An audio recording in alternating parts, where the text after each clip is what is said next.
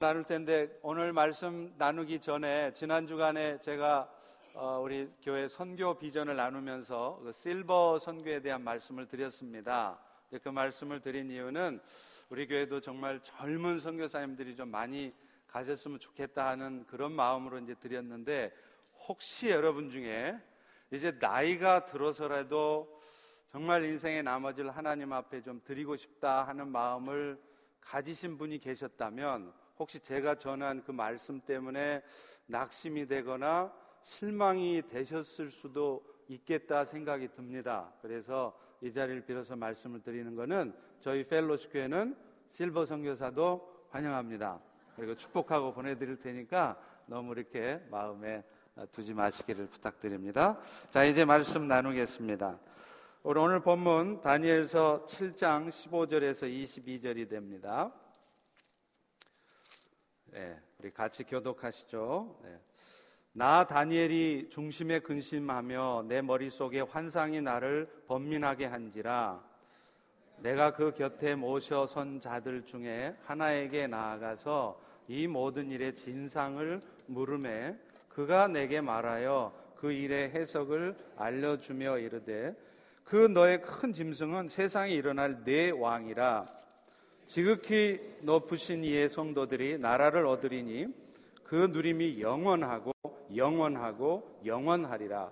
이에 내가 넷째 짐승에 관하여 확실히 알고자 하였으니 곧 그것은 모든 짐승과 달라서 심히 무섭더라. 그 이는 쇠요 그 발톱은 노시니 먹고 부서뜨리고 나머지는 발로 밟았으며 또 그것의 머리에는 열 뿔이 있고 그 외에 또 다른 뿔이 나오매 새 뿔이 그 앞에서 빠졌으며 그 뿔에는 눈도 있고 큰 말을 하는 입도 있고 그 모양이 그의 동류보다 커 보이더라.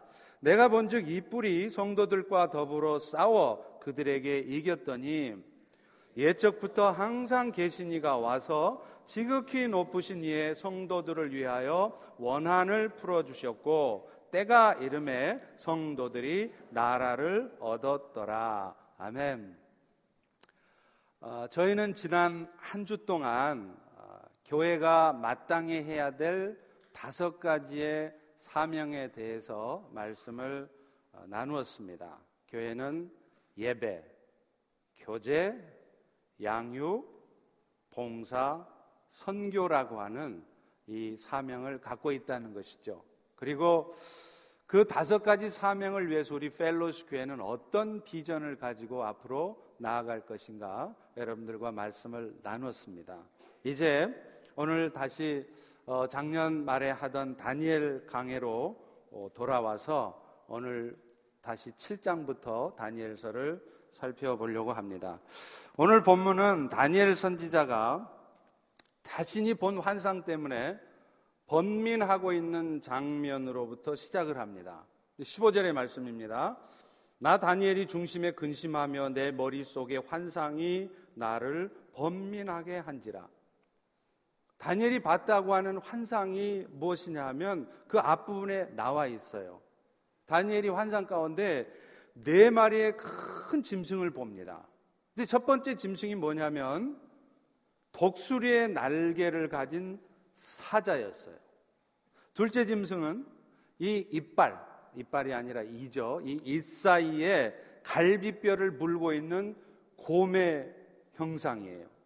셋째 짐승은 이 등판에다가 새의 날개를 붙이고 있는 표범이고 마지막 네 번째 형상은 아주 무섭고 강한 인상을 가진 동물인데 쇠로 된 이빨을 갖고 있어서 이 전에 있던 짐승하고는 이 앞에 새 짐승하고는 차원이 다른 짐승이었어요. 다니엘은 그 환상을 보면서도 이게 도대체 뭘 의미하는 것인지 궁금했습니다. 그래서 자신을 그 환상 가운데 이끈 천사에게 물어요. 그러자 그 천사가 그 네 짐승이 뭘 의미하는지를 알려줍니다. 17절의 말씀입니다. 말씀인데 그것은 뭐냐? 그 네 큰 짐승은 앞으로 세상에 일어날 내 왕, 내 나라를 의미한다. 이렇게 설명을 해 줍니다. 이 네 짐승들은 세계 역사에 나타난 여러 나라들을 의미해요. 첫 번째 사자 같은 짐승은 바로 바벨론입니다. 여러분 바벨론 잘 아시죠? 남유다를 멸망시켰던 나라 아닙니까? 그리고 이어서 두 번째 곰 같은 짐승은 바벨론의 뒤를 이어서 등장한 바사 제국. 세계 역사에서는 페르시아라고 얘기하죠. 그 페르시아라고 하는 나라입니다. 그리고 세 번째 표범 형상의 짐승은 그 유명한 페르시아를 무찌르고 세계 역사에 등장했던 헬라 제국을 의미하는 거예요.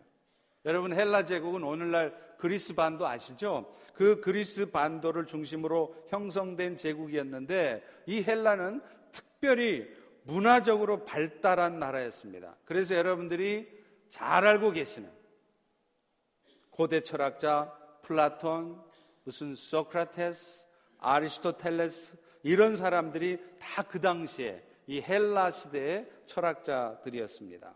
그리고 그리고 마지막에 가장 강하게 보였다고 하는 형상이 바로 어딜 것 같아요?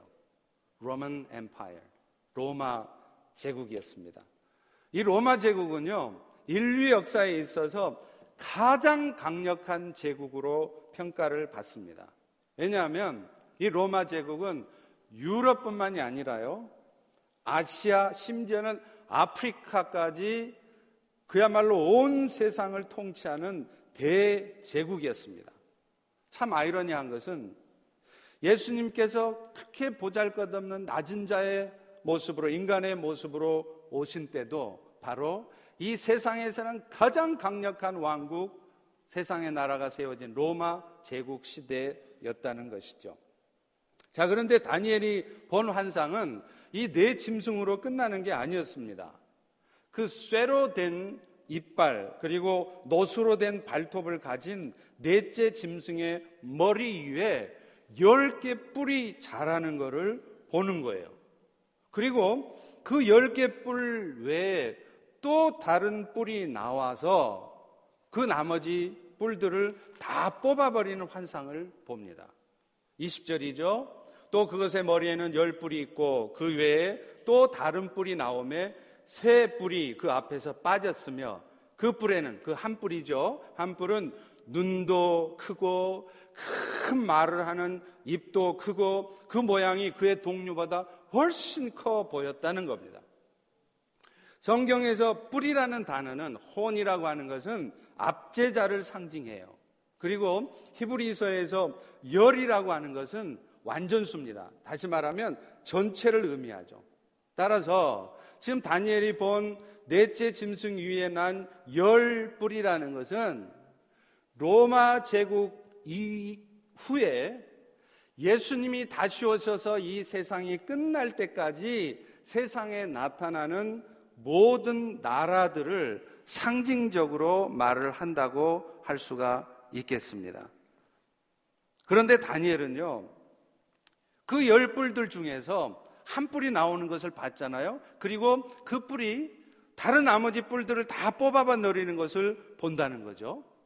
여기서 한 뿔이 나타나서 나머지 뿔들을 다 뽑아낸다는 것은 무슨 말이냐면 이제 세상의 마지막 때가 되면 세상의 권세를 다 사로잡을 적 그리스도가 나타나서 이 세상의 권세를 이 세상을 다 휘어잡을 것이라는 것입니다.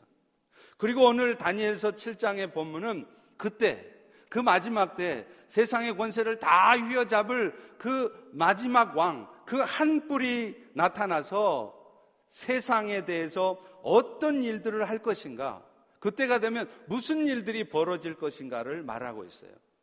다시 말하면 주님이 다시 오셔서 이 세상을 심판하기 직전에 이 땅에는, 우리가 사는 이 땅에는 도대체 어떤 일이 벌어질 것인가를 예언하고 있다는 것입니다.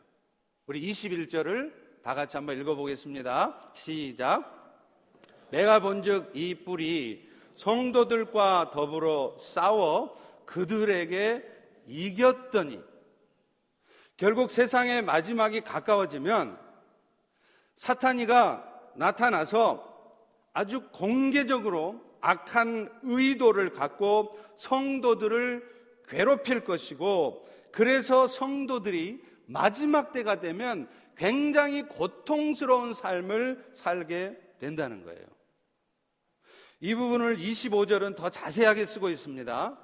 그가 장차 지극히 높으신 이를 말로 대적하며 아까 앞부분에 그 한 뿔의 모습 보셨죠? 입이 크고 그래서 입에서 나오는 큰 말로 세상에 지극히 높으신 하나님의 말씀을 정면으로 공격하고 대적한다는 거예요. 그리고 또 지극히 높으신 이에 속해 있던 성도들을 괴롭게 할 것이며 그가 또 때와 법을 고치고자 할 것이며 그래서 성도들은 그 사탄의 손에 붙잡힌 바가 되어서 한 때와 두 때와 반 때를 지내게 될 것이다. 이렇게 말씀하고 있습니다. 마지막 때가 되면 이 세상의 왕이 된 사탄이 지극히 높으신 하나님의 말씀까지도 정면으로 대적하면서 하는 짓이 뭐냐? 여러분들처럼 이 마지막 때 신앙생활하는 우리 성도들을 괴롭힌다는 거예요. 그래서 마치 사탄의 밥이 된 것처럼 우리 성도들의 삶이 상당히 고통스러운 때를 지나게 될 것이라는 거죠. 이것이 이것이 소위 말하는 7년 대환란 중에 성도들의 고통이 극에 달하는 전반기 3년 반을 의미하는 거예요. 그래서 여기 말하는 한때, 두때, 반때라는 게 그걸 다 더해 보십시오. 3년 반이 되잖아요. 그래서 이 전반기 3년 반을 의미하는데 그런데 여기서 말하는 한 때, 두 때, 이 반때를 포함하는 이 7년이라고 하는 것은요, 성경을 문자적으로 해석하는 경향을 가진 이른바 세대주의 학자들이 주장하는 쓰는 용어입니다. 그러나 대부분의 성경학자들은 이것을 문자적으로 해석하지는 않습니다. 다만 하나님께서 이 마지막 때에 우리 성도들로 하여금 겪게 하시는 통과하게 하시는 사탄으로 말미암아 겪게 되는 그 고통의 시간 이 시간이 다 지나고 나서야 비로소 주님이 다시 오신다. 그런 의미로 해석을 하는 거예요. 그렇기 때문에 중요한 것은 그것이 문자적으로 7년이냐 아니냐 그게 중요한 게 아니라는 거예요.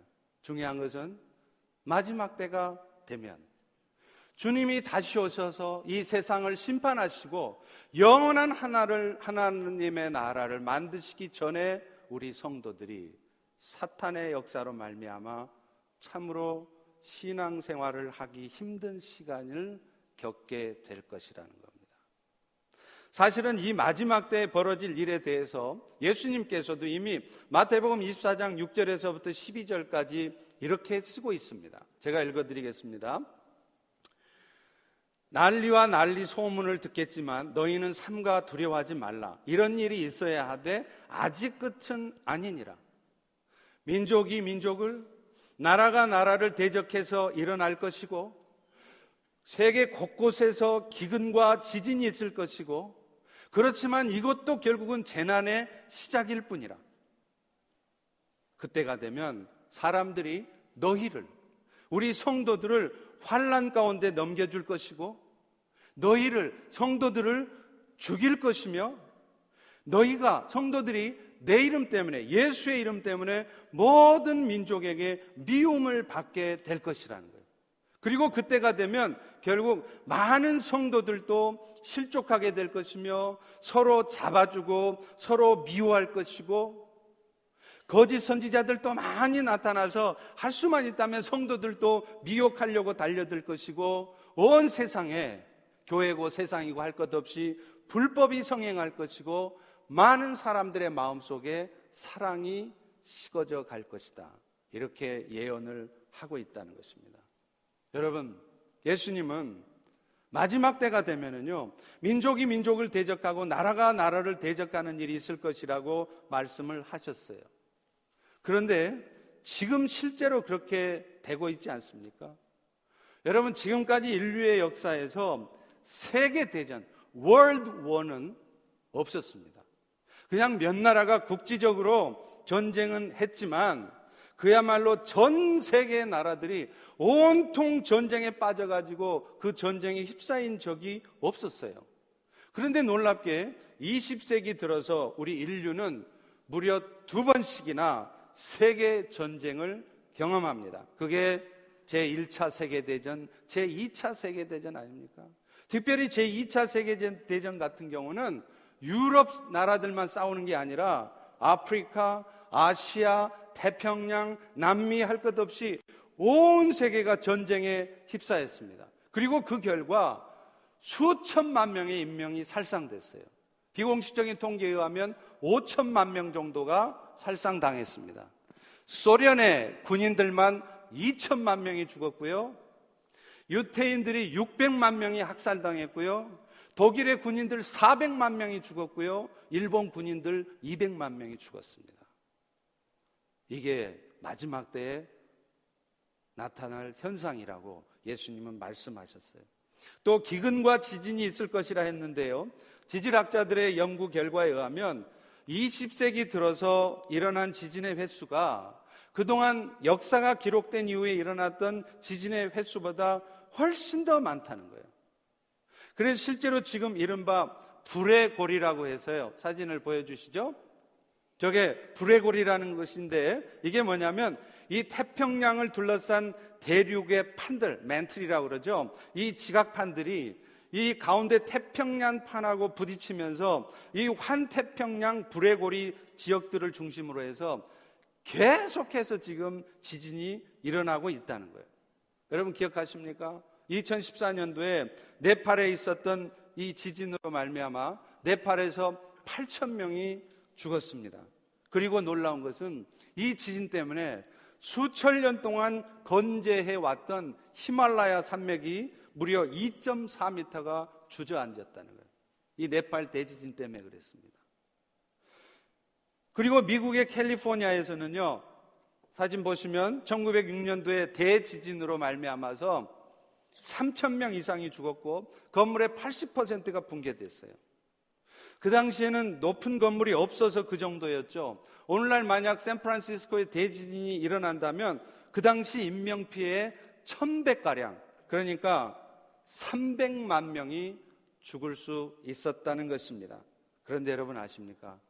그 공포의 대지진이 이제 캘리포니아에 있는 샌 안드레스라고 하는 이 단층의 붕괴로 말미암아서 곧 곧 다시 일어날 것이라고 지질학자들은 예측하고 있다는 것입니다. 동부에 사시는 여러분들은 안심하시기 바랍니다. 이사 잘 오셨습니다.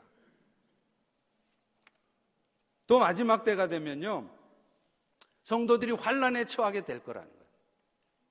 지 잘못으로 환란에 처한 것이 아니라 사탄의 공격으로 말미암아서 환란에 처한다는 거예요. 그래서 성도들이 예수 믿는다는 그거 하나 때문에 예수 이름 때문에 모든 민족에게 미움을 받게 될 것이라는 거예요. 현재 여러분 실제로 그런 일이 벌어지고 있지 않습니까? 여러분 아세요? 지금 한 해도요, 우리 기독교인들이 신앙 때문에 순교 당하는 숫자가 수만 명이랍니다. 저도 이 통계를 보고 깜짝 놀랐어요. 믿기지가 않더라고요. 아니, 요즘 시대에도 그렇게 신앙의 핍박이 있나? 아니, 그렇게 많은 사람들이 예수 믿는다는 이유 때문에 죽는단 말인가? 저는요, 최근에 이슬람의 무장 세력들, 여러분 하도 들어서 아시죠? 아이시스, 보코하람, 탈리반, 엘카이다 이런 이 기독교를 박해하는 무장 세력들이 저는 괜히 등장한 것이 아니라고 봅니다. 지금이 바로 성경이 예언하고 있는 마지막 때라는 것을 증명하는 거라는 거예요.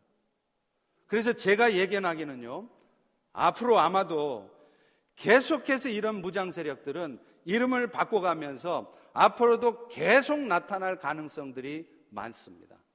지금이 마지막 때기 때문에 그래요.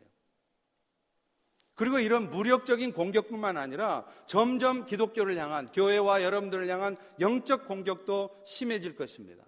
이제 세상은요, 공개적, 공개적으로 기독교를 욕하고 공격해요. 여러분, 한국에서 기독교를 뭐라고 부릅니까? 개독교라는 거예요. 이거는 교회가 잘못해서만 그렇게 불려지는 거 아니에요. 교회는 지상교회는 어느 시대에나 불완전했습니다.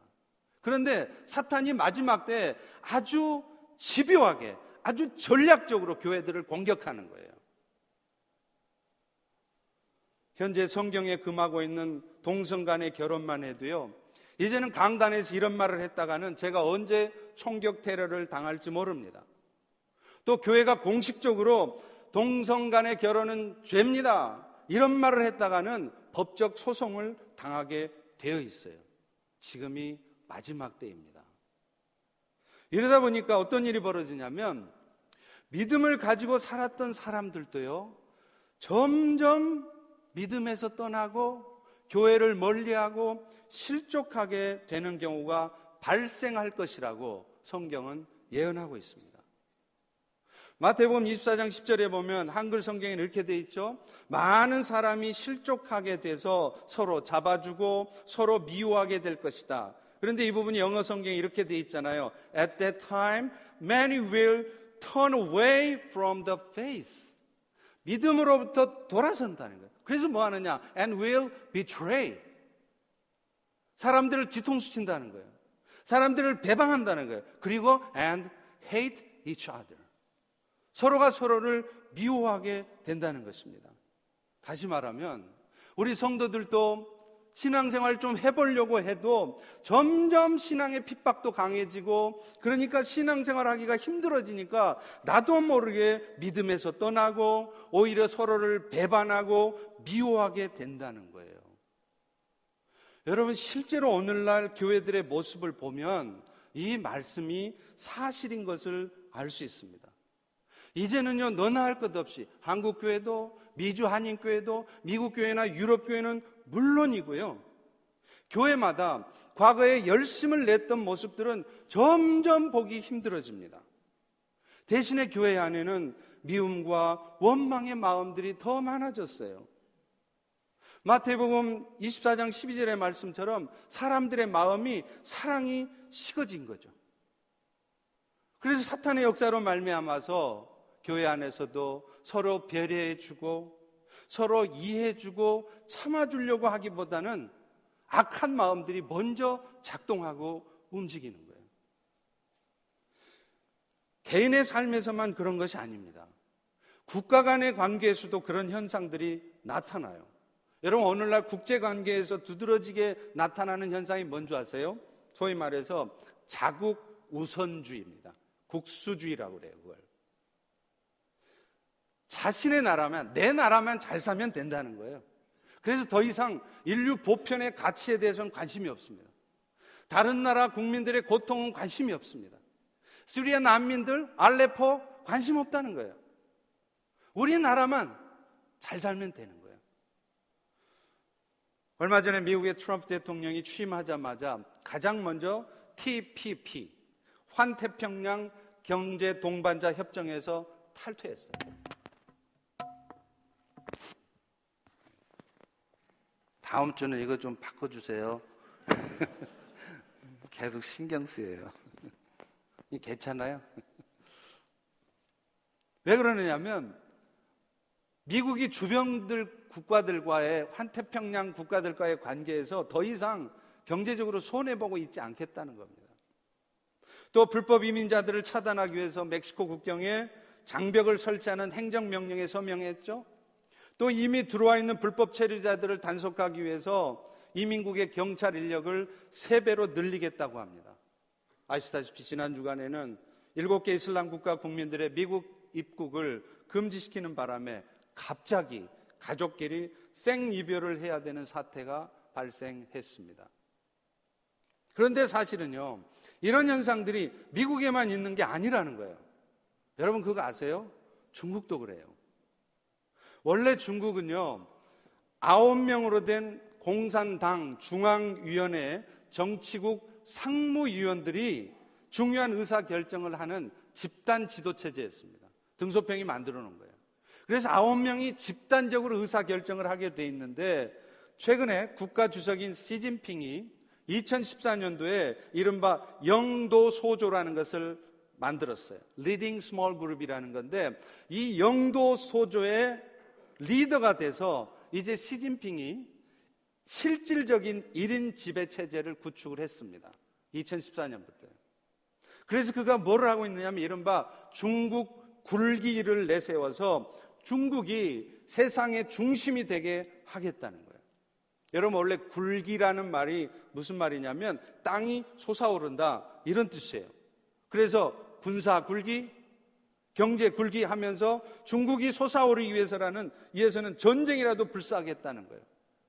바로 이틀 전에 중국이 핵탄두 10개를 실은 다탄두 ICBM 대륙간 탄도 미사일을 쏘아 올렸습니다.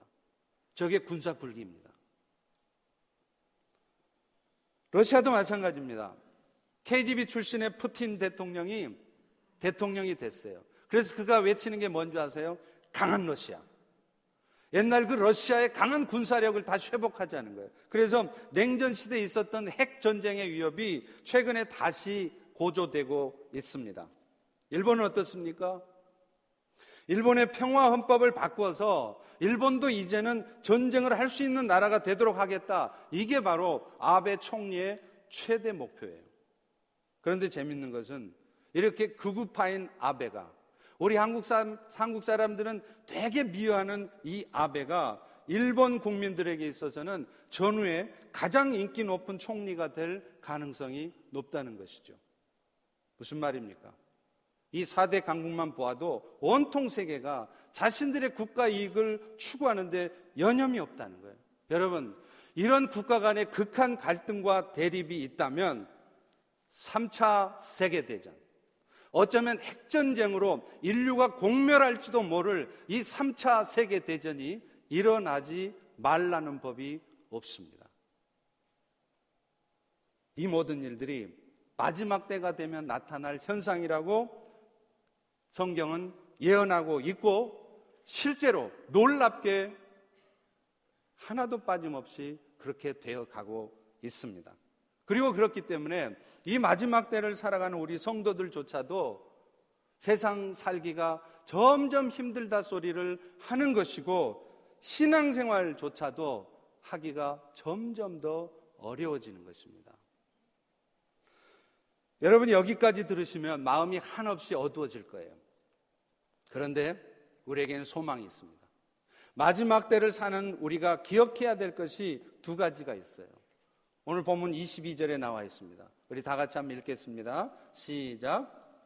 옛적부터 항상 계신 이가 와서 지극히 높으신 이의 성도들을 위하여 원한을 풀어주셨고 때가 이름에 성도들이 나라를 얻었더라. 지금 과거형으로 쓰고 있는데 이것은 소위 예언적 과거형이라고 그래서 아직 일어나진 않았지만 반드시 일어날 일이기 때문에 과거형으로 쓴 것입니다.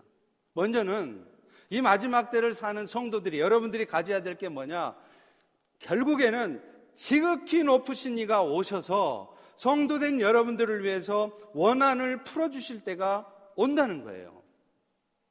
여러분, 사실 우리 성도들이 신앙생활 하면서 가장 필요하고 가장 중요한 것이 뭔지 아세요? 하나님을 신뢰하는 것입니다. 하나님을 기대하는 것입니다.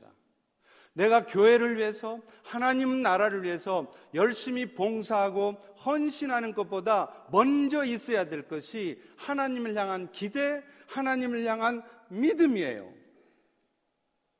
주님께서 이 불확실해 보이고 뭔가 염려스러운 상황에서도 결국에는 당신의 선한 뜻을 이룰 것이라는 믿음입니다. 그리고 그분이 우리 개인의 삶도 결국에는 지금에는 많이 힘들고 어렵지만 이 모든 삶의 과정이 결국에는 나를 가장 복된 길로 인도하시기 위한 하나님의 역사하심이었다는 믿음이라는 거예요. 그런데 참으로 안타까운 것은 오늘날 많은 성도들이 참 열심히 살아요. 세상에서 참 열심히 사시더라고요. 신앙생활도 참 열심히 하시는 것 같아요. 근데 문제는 믿음으로 살지 않는다는 거예요. 왜냐하면요. 정말로 믿음으로 살면 어떤 상황 속에서도 마음의 평강이나 기쁨을 빼앗기지 않는 것입니다. 그런데 우리는 종종 열심히 헌신하고 수고하면서도 마음에 기쁨이나 평강이 없는 경우를 보아요. 그것은 뭘 의미하느냐? 내가 믿음이 부족하다는 거예요. 없다는 거예요. 여러분 로마서 14장 23절에 보면 이렇게 말해요. 믿음으로 조차 하지 아니하는 것이 모든 것이 죄다는 거예요. 지금 내가 교회를 위해서 열심히 봉사하고 있어요. 하나님 나라를 위해서 헌신하고 있어요. 심지어는 선교 지역에 가서 선교 역할을 하고 있어요. 그런데 마음속에 믿음이 없으면 그래서 늘 불안하고 늘 화가 나고 그렇다면 지금 열심히 주를 위해서 일하면서 계속 죄 짓고 있다는 거예요. 여러분 죄라는 것이요. 가늠하고 사람 죽이고 돈 훔치고 그것만이 죄가 아니에요. 믿음으로 살지 않으면 그게 죄라는 거예요. 심지어는 내가 교회를 위해서 봉사 열심히 하고 있는데도 내 마음 속에 그 믿음으로 말미암아 기쁨과 평강을 놓치고 있다면 여러분은 열심히 교회를 위해서 봉사하면 봉사할수록 더 죄를 짓고 계시는 거예요. 왜요? 믿음으로 하고 있지 않으시니까. 복음서에 보면 예수님께서 소경의 눈을 뜨게 하시고 병을 고치시는 역사를 하실 때 항상 먼저 물어보시는 게 있어요. 네가 이것을 믿느냐입니다. 물론 예수님께서는 때로 그들의 믿음이 없을지라도 그들의 문제를 해결해 주실 때가 있어요. 그런데 복음서에 나오는 사건을 잘 살펴보세요. 거의 대부분의 사건에서 항상 예수님은 네가 고쳐질 것을 믿느냐? 내가 너를 고칠 것을 믿느냐? 그 믿음을 확인하시고 믿음을 강조하세요. 마가복음 8장에 보면 귀신 들려 고통 가운데 있는 아들을 둔 아버지가 예수님께 도움을 청하러 와요. 그때 예수님께 이렇게 청합니다. 선생이시여, 무엇을 하실 수 있거든 우리를 불쌍히 여겨 도와주소서. 그때 예수님이 이렇게 책망하십니다. 마가복음 8장 23절이죠. 할 수 있거든이 무슨 말이냐? 믿는 자에게는 능치 못할 일이 없느니라. 그러자 이 아이 아버지는 아주 머리가 좋으셨던 분인 것 같아요. 금방 예수님의 의도를 눈치를 채주시고서는 곧바로 오 주여 내가 믿음이 필요합니다. 나의 믿음 없음을 도와주소서 이렇게 청해요. 여러분 여러분이 인생의 문제가 해결되어지기를 주님께 구하시기 전에 여러분들이 사실 먼저 해야 될 기도가 뭐냐? 나의 믿음 없음을 도와주세요. 이런 상황 속에서 내가 절망하고 염려하는 것이 아니라 이런 상황 속에서도 주님이 하실 것을 믿고 그 믿음 가운데 흔들림 없이 나갈 수 있는 그 믿음을 주시라고 기도 하셔야 되는 것입니다. 그것이 먼저입니다. 우리는 세상 일은 물론이고요. 신앙생활을 하면서도 우리 스스로가 열심히 하는 쪽에 신경을 많이 써요.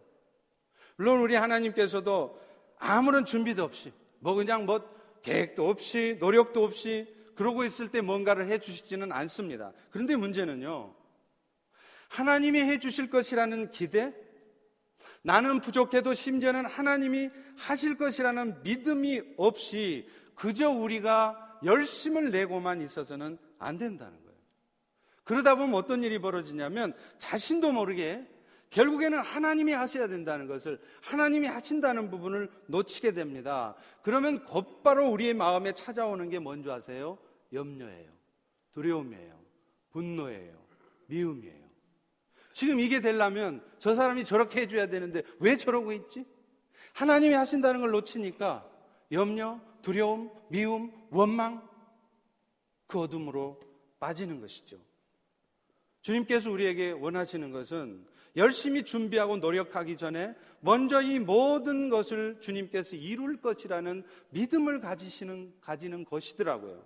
그리고 우리 주님은요, 우리가 그런 믿음을 갖고 있을 때 비로소 역사를 하세요. 내가 아무리 열심히 준비하고 노력하고 있어도요, 여러분이 주님에 대한 기대가 없고 주님이 하실 것이라는 믿음이 없이 노력하고 계시면 주님은 역사하지 않으십니다. 오히려 일이 더 안 됩니다. 보세요. 그런데요, 내가 준비가 좀 부족했어요. 내 실력이 좀 어중떠요. 그래도요, 철저하게 주님이 하실 것을 믿어요. 그러면 그 부족한 가운데서 주님이 진짜 역사해 버리십니다. 예수님의 열두 제자들의 면면을 보시죠. 하나같이 부족해요. 하나같이 못 배우고 심지어는 성질까지 급한 사람들이었습니다. 몽땅 갈릴리 촌놈들이었어요. 그런데 여러분, 주님은 왜 하필 그런 사람만 제자로 뽑았을까요? 예수님이 사람 보는 눈이 없었을까요? 그놈이 헛똑똑이고 덜 떨어진 놈인지 모르셨을까요? 다 아십니다. 왜 그러셨어요? 고린도서 1장 27, 28절에 답이 있어요. 하나님께서는 세상에 미련한 것들을 택해서 지혜 있는 자들을 부끄럽게 하고 세상에 약한 것을 택해서 강한 것들을 부끄럽게 하고 천한 것, 멸시받는 것, 없는 것들을 택해서 있는 것들을 폐하려 하시는데 이것은 아무 육체도 하나님 앞에서 그거 내 실력으로 했다고 내 노력으로 했다고 내 지혜로 할 수 있다고 이런 말 하지 못하게 하려는 것이라는 겁니다. 결국 이 모든 일은 결국에는 하나님이 하시는 일이라는 것을 보여주고 싶으시다는 거예요. 그렇다면 이 마지막 때, 이 사탄의 공격이 집요한 이때 우리 모두에게 가장 먼저 필요한 게 뭐냐? 열심히 노력하고 애쓰고 수고하시는 것 전에 우리에게 가장 먼저 필요한 것은 주님이 하실 것이라는 믿음인 것입니다.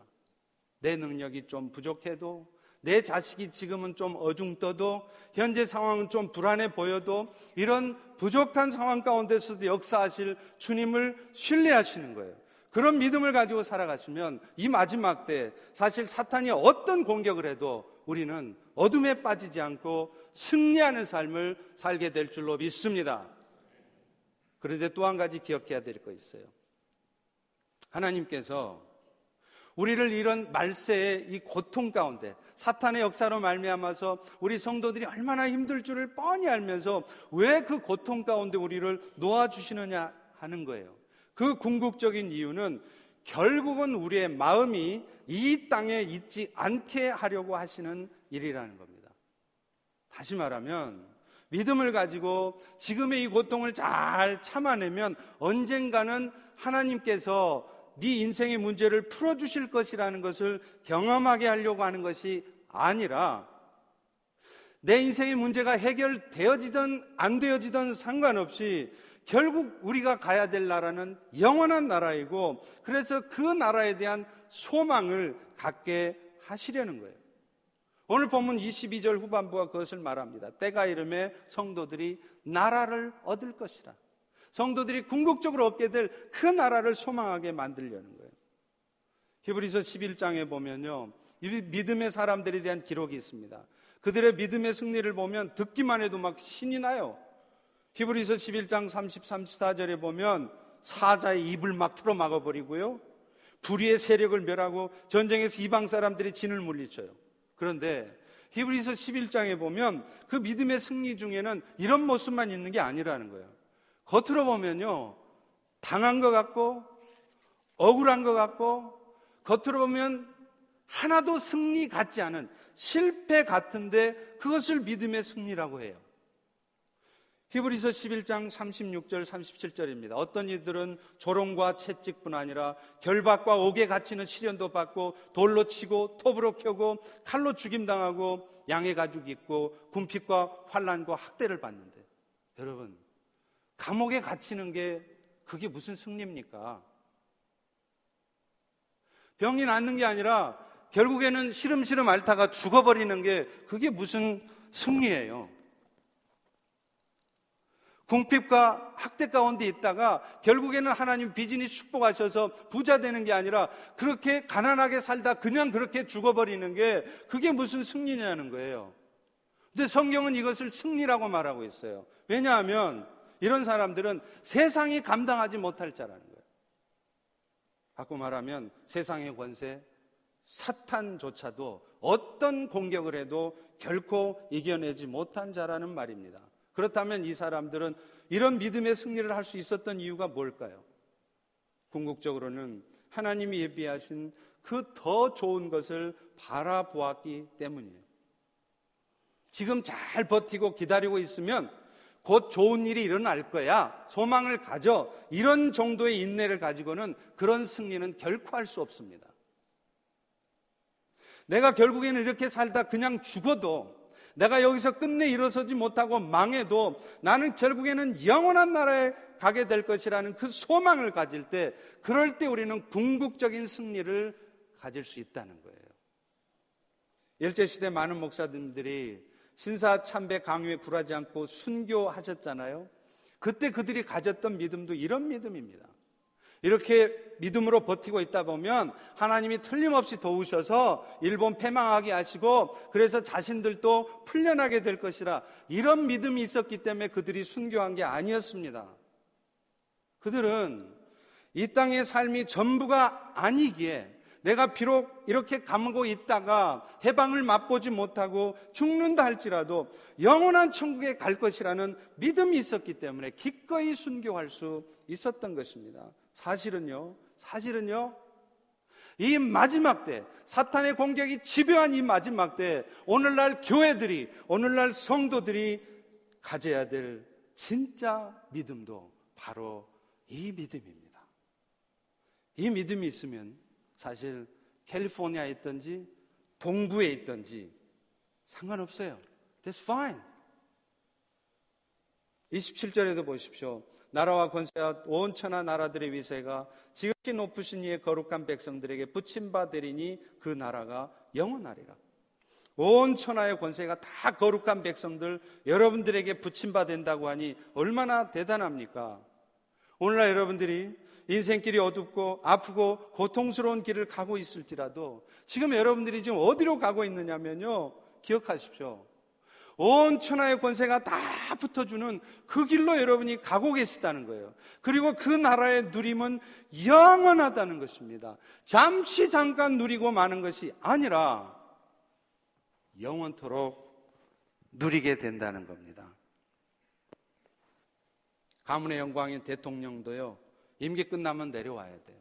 오바마도 8년 하니까 아무리 본인이 화이트하우스에 있고 싶어도 나가야 됩니다. 그런데 우리는 이 한 나라의 대통령이 아니라 온 천하의 위세가 붙어지는 그 영원한 권세를 누리게 된다는 것입니다. 할렐루야! 할렐루야! 예수 잘 믿었더니 하나님께서 우리에게 축복 주셨다. 그거 역시 은혜예요. 근데 우리가 진짜 받아야 될 은혜는요, 그거 아닙니다. 결국에는 그것들은요, 이 땅에서 주님이 다시 오시면 다 썩어져 없어질 개털 모자예요. 여러분 개털 모자 아세요? 뭐 있는 것 같은데 뭐 대단한 것 같은데 사실 보면 아무것도 아니에요. 그 개털 모자는 천국까지 못 갖고 가요. 천국 가서도 그 개털 모자 쓰고 폼 잡으려 그러면 웃음거리밖에 안 돼요. 천국에는 온통 다 개털 모자가 아니라 황금 모자를 쓰고 있습니다. 말씀 맺습니다. 오늘날 우리 인생 가운데 지금 여러분이 겪는 모든 일 결국에는 여러분들로 하여금 보배로우신 주님을 경험하게 하시려는 거예요. 그러니 힘드시더라도 주님이 결국은 이루실 것이라는 믿음 가운데 좌절하지 마십시오. 다시 일어서십시오. 그 주님을 바라보십시오. 그리고 천국에는 우리의 믿음은 그 영원한 하나님의 나라를 소망하고 바라보아야 된다는 것을 분명히 기억하십시오. 이제 마르틴 루터가 종교개혁을 일으킨 지가 500년이 됐습니다. 이제 2017년 마르틴 루터의 종교개혁이 500년이 된 이해 우리 휄로쉽 교회 또 여러분의 개인의 삶에 이 워싱턴 area의 모든 교회들의 진정한 종교개혁이 일어나기를 소망합니다. 그리고 그것은 영원한 천국을 바라보며 우리 모두가 힘차게 나아가는 것입니다. 우리 다 일어나셔서 함께 찬양하고 기도하고 마치겠습니다.